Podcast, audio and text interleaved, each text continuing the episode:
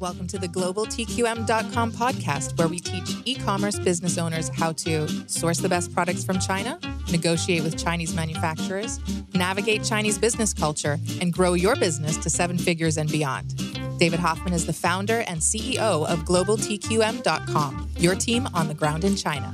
With over 25 years of experience doing business in China, David and his team at globaltqm.com have the know how and experience to overcome any challenge you'll face sourcing and manufacturing in China. Welcome to this week's session. Today, I'm really excited to talk about a, a question that just keeps coming up over and over again.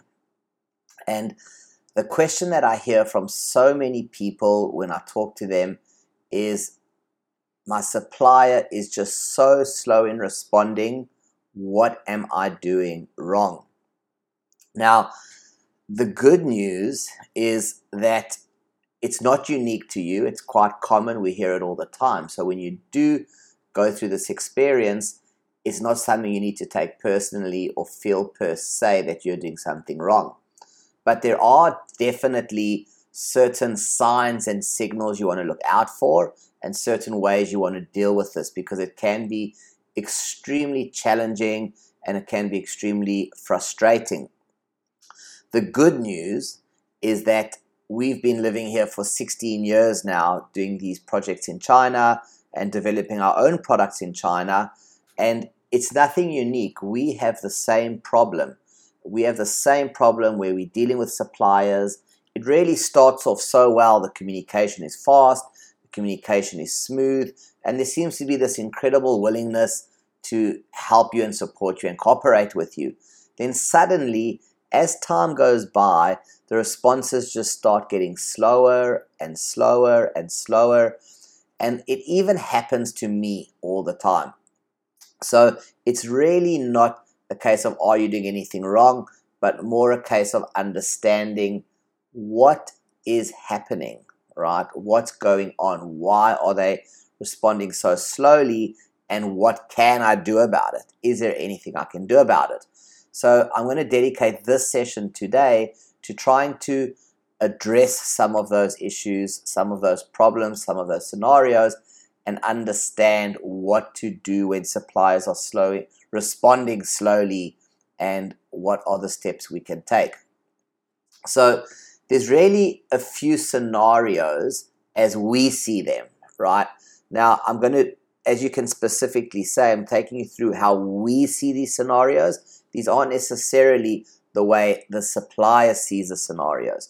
So the first scenario is they really started responding well and suddenly their account manager changes. So you're talking to a girl or a guy and they're super proactive, super enthusiastic, and suddenly they say, I'm on leave, I'm going away, my colleague's going to be taking over the account and helping you. And your whole relationship relationship just does a 180 degree flip and suddenly when you're excited about dealing with these suppliers it just becomes a very painful slow experience so that's one typical scenario we see all the time. The other scenario is we send samples out and we just can't understand why they're taking so long. So you'll send your sample to the supplier, you'll say, This is what I'm looking for, can you make it? You've got a whole bunch of questions, and they just take so long in coming back to you. You almost feel like it's just gone into this black hole and this void. And that's something we encounter quite regularly. Then there's a scenario where you find at the beginning you're getting responses almost every hour, depending on how you're talking to them. Is it a WeChat conversation? Is it a Skype conversation? Is it an email conversation? Whatever the communication channel is, there's always this initial um, high, high speed communication.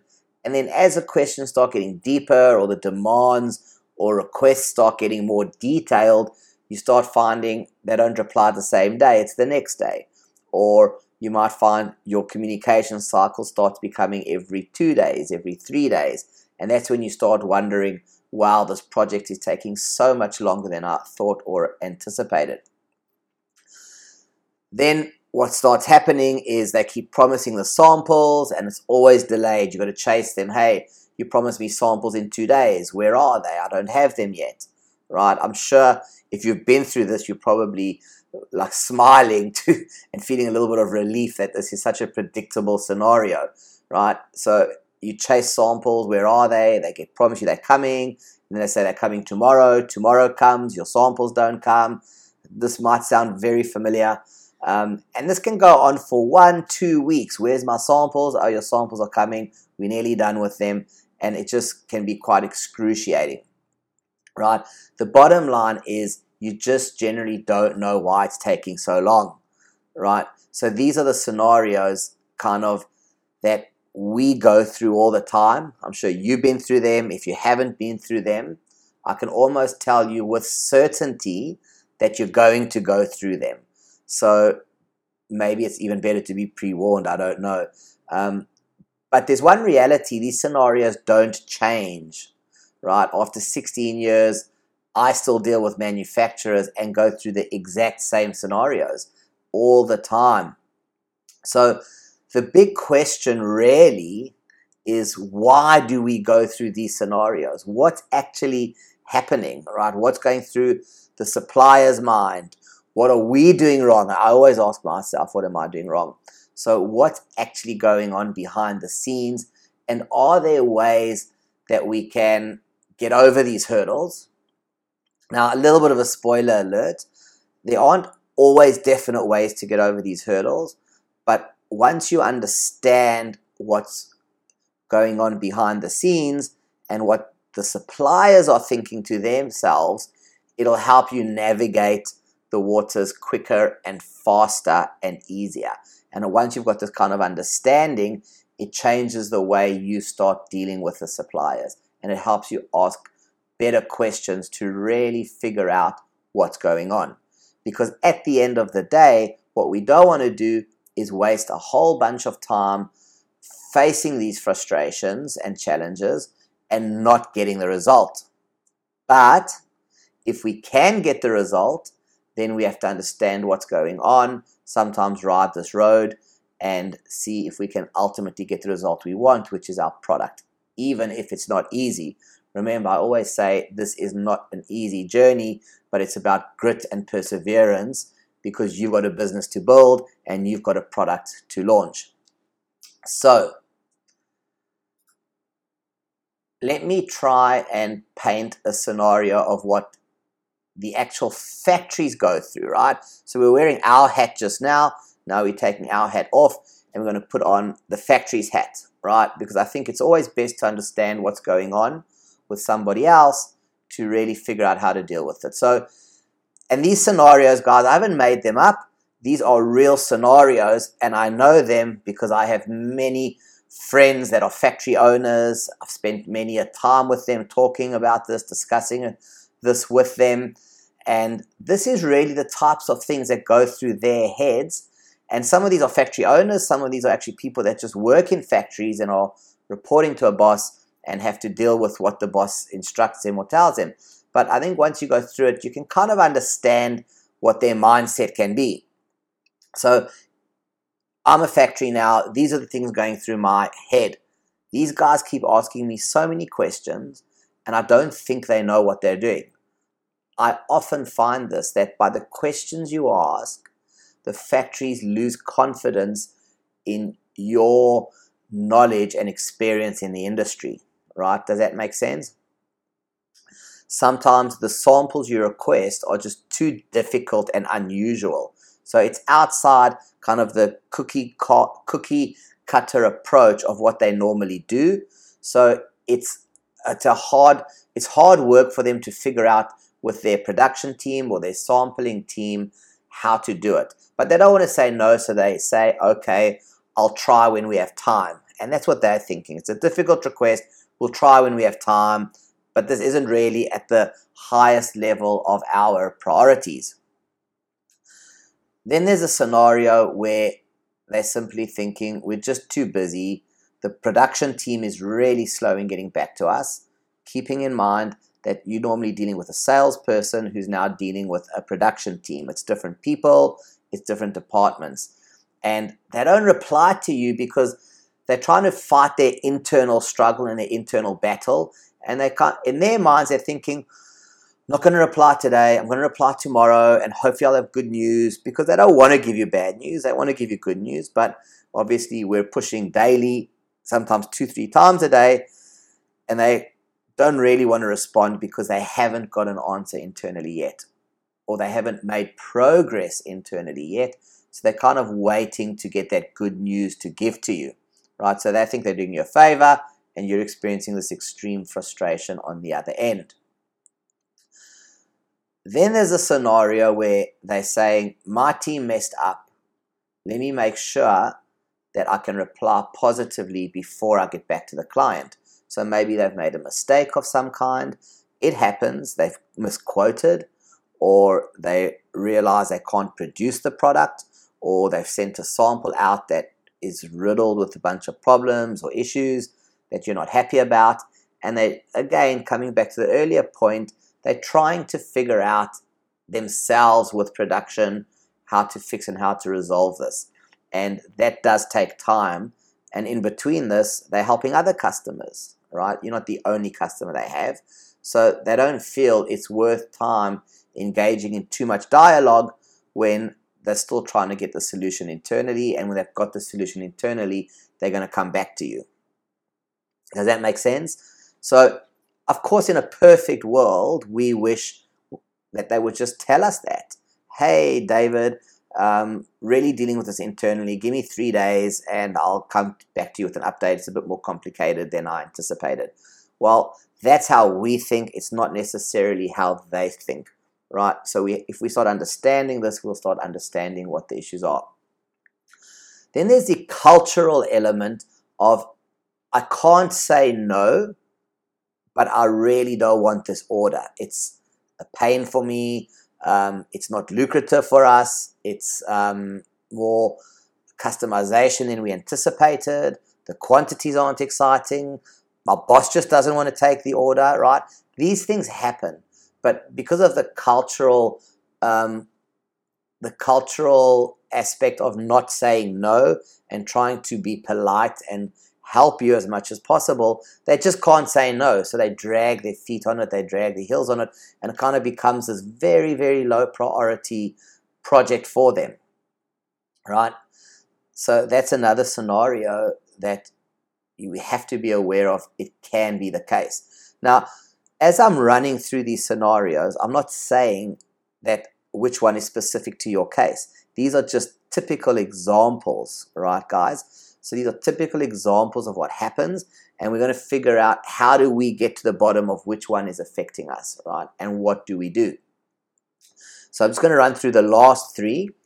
Um, there's a scenario that the factory saying these guys want everything. They're asking for so much from me in terms of quality, in terms of requirements, details, and all they do is keep squeezing the price. Every every sentence ends the price is too high. The price has to be below a dollar. The price. So there's this huge emphasis and focus on what the lowest price is. Yet there's this long list of demands, right? That for us, we feel like we're doing a great job negotiating and keeping the pressure on the supplier. Whereas behind the scenes for them, they're looking at this and going, hmm, they want everything, but they don't want to pay for everything. There's just an imbalance, right? And when the minute in any negotiation there's an imbalance or not a win-win, we go back to that cultural scenario of I just can't say no, but I don't really want this order. It's a pain, so it's not going to get my attention. Hopefully, the customer is going to disappear. And that's the same thing for volume sometimes, right? They'll say, we'll try make a smaller quantity, but we can't. So it's about that interest and willingness from the supplier. So the last scenario that I find is probably very common and more common than we realize. And that is the supplier actually doesn't control a specific part of that production. And they don't tell you that they're actually going to a third party subcontractor or supplier of theirs to get these answers. And I can give you a lot of examples where this is the case. Um, a very common one that you all go through is packaging. Most, most of your manufacturers will not produce their own packaging, right? So every detail you ask about packaging or printing, um, they're just taking your questions and transferring them to a third party and asking the same questions. They're getting the answers back. Can you see this broken telephone pattern happening already? And they then go back to you and give you the answers. You feel something doesn't make sense and challenge one of the responses, and they don't have an answer for you. So now they just delay and stall and go back and forth and back and forth. So you get this really fragmented communication channel. Now, this doesn't only happen on packaging, it happens on um, a lot of sub-assembly components, right? I know guys that make um, soap dispensers, but the factory specializes in the actual ceramic pots, but they don't specialize in the pots. I mean, in the pumps. So when there's an issue with the pump or a question related to the pump, which is what we call a critical component, um, they just don't do anything or they can't answer and they can't figure out how to fix or change it. Or they go to a third party, their supplier, and have the same conversation, and that might take two, three, four days until they can come back to you. So, guys, what I want you to understand here really is that there's scenarios as the factory sees them. And then going back, there's scenarios as we see them, right? What we're actually seeing is the side effect of one of these scenarios that the factory is facing. Does that make sense? So, if we can understand what we're seeing, try to figure out what the factory is seeing, and this is challenging. We've got to talk to them, we've got to communicate with them, we've got to be very open with our leading questions to try to figure out what's going on. Remember, we have to make this a win-win and get a, a strong relationship with them. If we can figure out what scenario the factory is facing, we can then figure out how to improve our situation or how to understand what's going on in their mind so we can sort it out. Now, that's the theory. It's easier said than done, but that really is what it comes down to in terms of building the right relationship with your suppliers. So, the big question is when should I pull the plug on them? Right? We've gone through the scenarios the good, the bad, the ugly. We've been patient, we've been tolerant, we've been understanding, but there has to come a time where we do pull the plug, right? Where we just say, This isn't working for me, I'm not going to get my production, I can't work with the supplier. When do we pull the plug? So, I'm going to walk you through kind of my guiding principles on when I eventually decide to pull the plug. And I want to emphasize something here that I see people pulling the plug too often, which is very understandable because the frustrations, as we've discussed in our scenarios as we see them, um, are very are, are, are daunting and in, in a normal space or environment, we would never accept that in our local environment, um, such poor service. But there is a reality, and that these factories do have these real problems and real scenarios to deal with. And we are trying to get these factories to produce our goods. And by going through this hard work, that's what's going to make us successful. Because if we could do it cheaper in our own country, we would, but we can't. So we got to understand what's going on behind the scenes here. And um, it is a much harder work than you would typically tolerate from a local or domestic supplier, right? It's just the way it is, guys. And that's why by understanding what's really going on here, you can hopefully um, take some of the stress and frustration out of it and spend your energy figuring out what's going on because ultimately what you want to do is either have success or make that decision when to pull the plug. So, when do we pull the plug? This is the big question. Firstly, before I answer that, I'm going to spend a bit of time on what we can do. Okay? We don't want to pull the plug yet. We want to figure out what can we do to make this better. So, the first thing is to build a relationship and communicate. We want to find the win-win situations, right?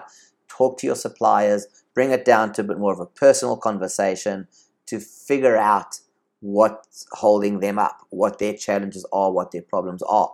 Don't put the burden on the salesperson to give you all these immediate answers, immediate responses.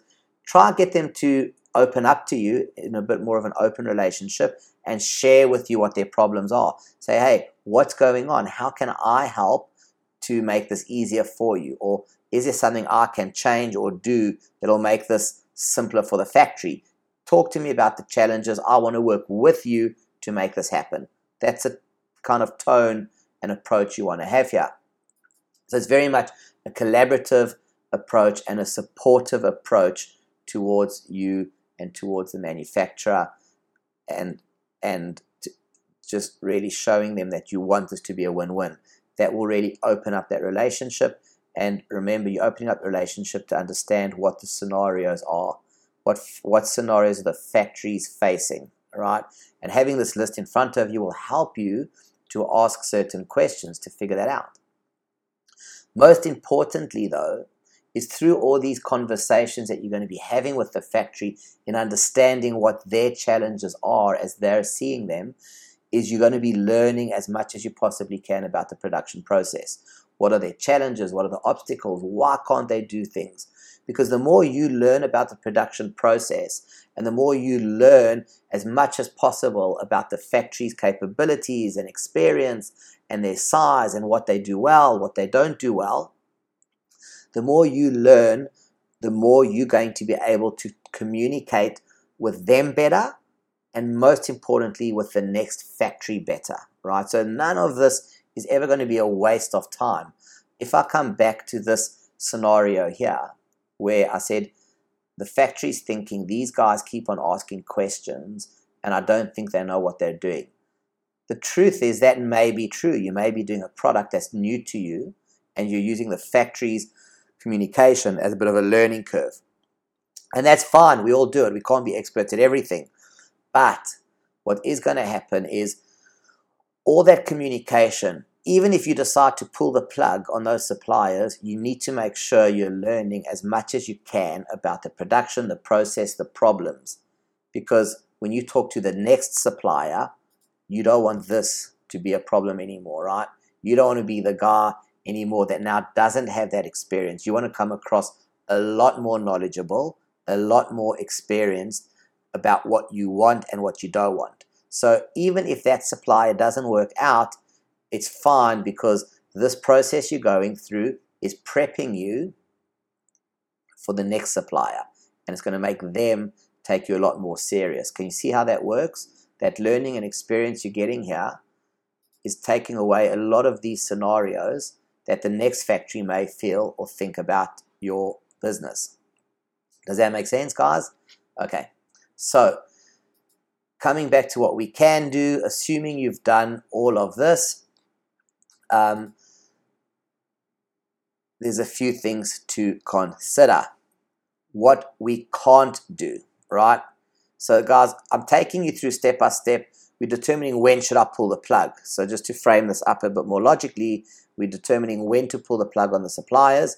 So we're first figuring out what can we do. If we've gone through our whole list of what we can do, now we're going to focus on what we can't do. So here's what we can't do. We can't make them more efficient, right? We might think we can, we might think we can lecture them, but from good experience, we just can't make other companies or other people more efficient. We can't make them want our business. We can't change their business processes and we can't change their internal company culture, right? So if we understand that, we go through our process, we figure out what possible scenario are we going through with the supplier. We do that by focusing on this list of what we can do. We then realize what we can't do, and we then come to what I kind of consider my three major factors of when I pull the plug on a supplier. So, my three criteria really are when I find a repeating pattern versus road bumps. Okay, I'm going to emphasize that. A lot of these challenges we're speaking about now are just road bumps, and if you don't expect road bumps on the way, it's just not realistic. There's going to be lots of road bumps. There's going to be big road bumps. Some of those road bumps are going to feel like mountains, right? But it doesn't mean you give up or you throw the supplier away and move on and pull the plug. But what I generally look for is repeating patterns versus road bumps, right? I don't mind big road bumps, I don't mind small road bumps. But if I get this repeating pattern over and over and over again, and kind of strike three's my personal limit on this, um, I then give up and say, well, I don't think this is a road bump issue. I think this is a repeating pattern of the things that we can't control, which is their efficiency, their willingness to do business, um, their business processes, or just simply their culture, right? So, repeating patterns versus road bumps are important to differentiate, and don't mistake big road bumps or challenging road bumps for some of the problems if they're not a repeating pattern. The second one I look for is lack of responsibility. So I find if a supplier accepts responsibility for a problem, a delay, an issue with a sample, or anything like that, it's really important to me. It shows me that they are somewhat accountable and that they can realize when they make a mistake and they can get better if there's always a blame, but you told me this, but you told me that, and you really don't feel comfortable about that, I find that's more of a cultural issue that I want to move away from. Mistakes happen, guys. They happen all the time. We're dealing with humans. Um, that's okay. We can get over mistakes, but it's the it's the willingness of taking responsibility that I look for, and that's really a high order bit for me in in kind of measuring how much I want to deal with a supplier or not. And then the last one, and this is really um, probably the most important, and that is if the supplier generally has an inability to explain why. Does that make sense? So, why? If you look at the scenarios the factory's going through, if we look at what we can do, what we can't do, and through all these communications, we're just not able to get to that stage where we've got a relationship with the supplier where we understand why. Not just why they're not coming back to us or why they're taking so long, but why things have to be a certain way in production, why they can't do things, why some things are a challenge, right? If we can't understand why from the supplier, it probably means they can't articulate and explain themselves well, or they're just not telling us the truth common sense, in my mind, always prevails. So I don't look at road bumps, challenges, not being able to do something as my criteria for pulling the plug. I look at the inability to explain why and the repeating patterns and the lack of responsibility. So those are my three criteria. Um, I know it's harder to get to the end result in reality, but I think if you go back and use this as a guiding principle, a guiding checklist, um, hopefully you can have better experiences or get to the problems quicker and faster. It really does ultimately come down to building a relationship well and understanding the journey you're on has all these road bumps. And my one of my favorite ways to just simply look at it is just don't stress about these things. Sometimes you got to move on. Rome wasn't built in a day and it does get easier. I hope you find this helpful and useful. If you've got any questions, feel free to reach out to us. Um, you can go to our website at globaltqm.com. You can um, schedule a free call. We always take free calls to help you, guide you, give you advice. Um, or you can just shoot us some questions via email at team at globaltqm.com. If you find this useful, you've got questions, you've got challenges, um, guys, we're always here to help you. So good luck and have a lovely day. Thank you for listening to the globaltqm.com podcast. So you don't miss a single episode, remember to subscribe to our show on iTunes. We'd also be very grateful if you'd leave us an honest rating and review. And don't forget to download your free gift, our ebook on China sourcing for startups at globaltqm.com/gift.